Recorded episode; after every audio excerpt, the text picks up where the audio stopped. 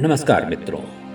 ओझल में अभी तक आप सुन चुके हैं गोधूली और पनघट के बारे में। अगली जानकारी हम देंगे आपको कोहबर के बारे में। साहित्य की बात करें तो कोहबर का वर्णन तुलसीदास जी के रामचरित मानस में भी है। बाणभट्ट के हर चरित्र में भी इसकी चर्चा मिलती है।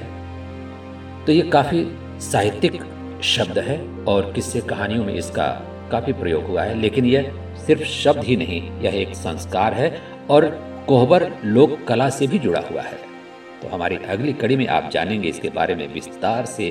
अगर आप सब्सक्राइब करेंगे, बूंदे पॉडकास्ट।